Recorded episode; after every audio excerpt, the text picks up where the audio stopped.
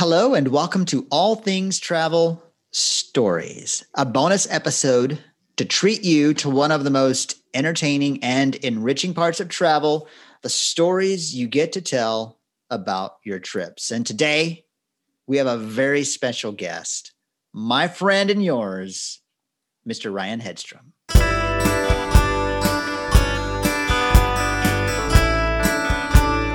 Hi, Shay. How you doing, Ryan? I'm doing well. How about yourself? Well, I don't want to make you too jealous or anything, but my wife made me a Spanish tortilla today, so I am quite happy.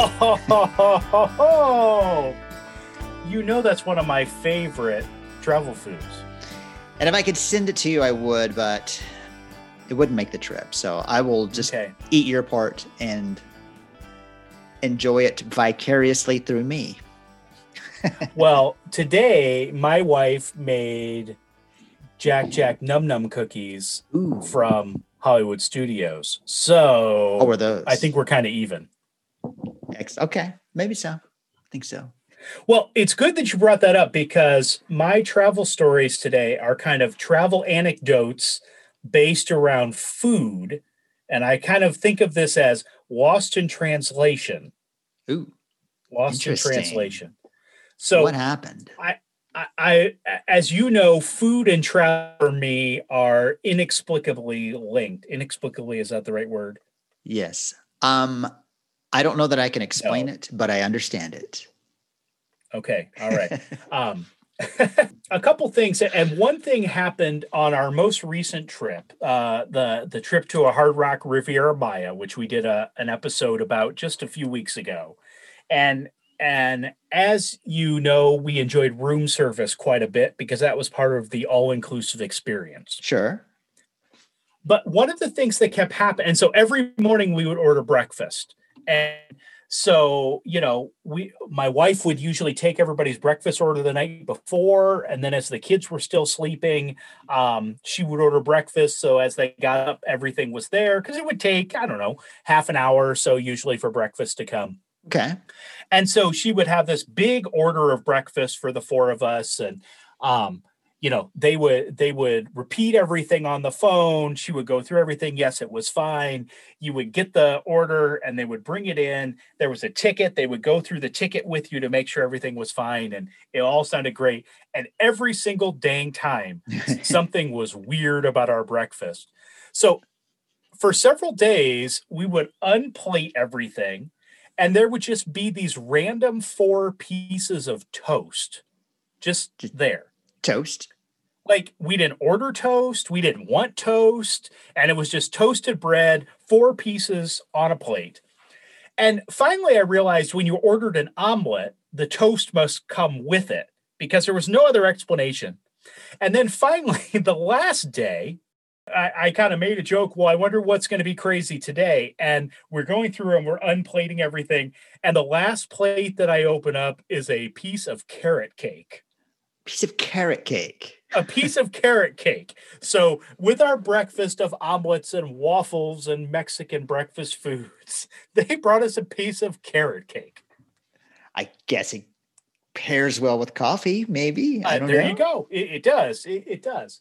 So, my second lost in translation. So was the carrot cake on the was Oh, the yeah. carrot cake on the list that they read you of, of no, items that they no, make? It and, was that- just, and that's just what, extra. And that's okay. what was funny about it was, you know, they would check our order over the phone. There would be a ticket that would come, and the ticket would all be correct, and then there would always be some random thing that we didn't order. That's funny. Okay. My second example of lost in translation when it comes to food is when I was in Greece, and I've told you before, I traveled with a class. College class. And so that first night that we were in Greece, in our hotel, we had a, a dinner, uh, you know, kind of a family style dinner thing laid out in the brec- in the breakfast room and you know we would pass stuff around and all this. And, and it was a normal dinner. So there was casseroles and salads and cheeses and you know just kind of all that stuff. Well the hotel included breakfast. And so the first morning i come down and it's all interesting whenever you go to a culture that's different than yours whether it's the same Sure. country or a different country what exactly you're going to get for breakfast and everything looked wonderful. What I noticed was as I was looking at the different offerings, I also saw things that we had for dinner the night before, laid out for breakfast in different ways. It wasn't like they had just left it out all night. I mean, it, it was in different dishes and things, but it was the same casseroles, the same salads, the same cheeses. And I'm like, huh, I guess I'm having this again for breakfast. So it, maybe that's just uh, that they a way they that Yeah. they don't waste anything, or Uh, I, absolutely. I mean, Who it knows? was it was it was not bad. It was just it uh, uh, I wasn't expecting that. Let's just put it that way. I wasn't expecting what I or dinner foods for my breakfast the next day. you kind of expect that when you're visiting your family that maybe Sure, what was sure. on the holidays or something that what you what you had for dinner is going to show up the next morning. But Yes. not at the yeah, not when you're traveling. That's funny. and my last lost in translation when it came to food has to do with my wife and I's first trip to Paris, which I also highlighted on our on our last travel stories show. It was kind of a comedy of errors. I think you'll remember that, Shane. oh yeah. And my wife at the time was a vegetarian, which at least when we traveled, this would have been let's see, it would have been right at the beginning of the year 2004. Actually, I think we got there on New Year's New Year's Day maybe of 2004. And she was a vegetarian, and that made it very very hard to eat because everything had meat in it and you know, we did one didn't have very much money, and two, we kind of bumbled around not knowing what stuff was. So Mhm. at one point during the trip, we actually ate in an Indian restaurant because we knew what everything was because we could read the Indian menu better than we could the French menu. uh, Wait, but didn't you I have remember- French in high school? yeah, that wa- you know. Anyway, the story that is is related to food that we still talk about today is I remember the last night of the trip we were in a restaurant and we wanted a pizza, but my wife didn't want ham on it because it came with ham. And I remember going back and forth with the waiter and saying, "No jambon." And he would say, "No jambon?" And we said, "No jambon." He says, "No jambon," and literally like back and forth, five, four or five times. No jambon, no jambon.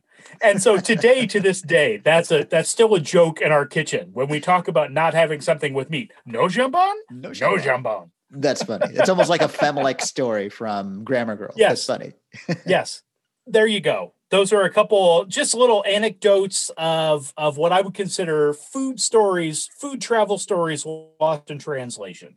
Perfect. Love it. That's what we do on All Things Travel. We hope that you've enjoyed this story. We'll start offering short bonus episodes that highlight inspirational, fabulous, funny, and sometimes frightening travel stories on the first Monday of each month. If you are interested in the possibility of sharing your travel story on an upcoming episode of All Things Travel, just go to allthingstravelshow.com slash story or click the link in the show notes and submit your info to get on the guest list. Be sure to subscribe to All Things Travel to ensure that you never miss a single travel story, tip, or destination. And remember, never stop exploring.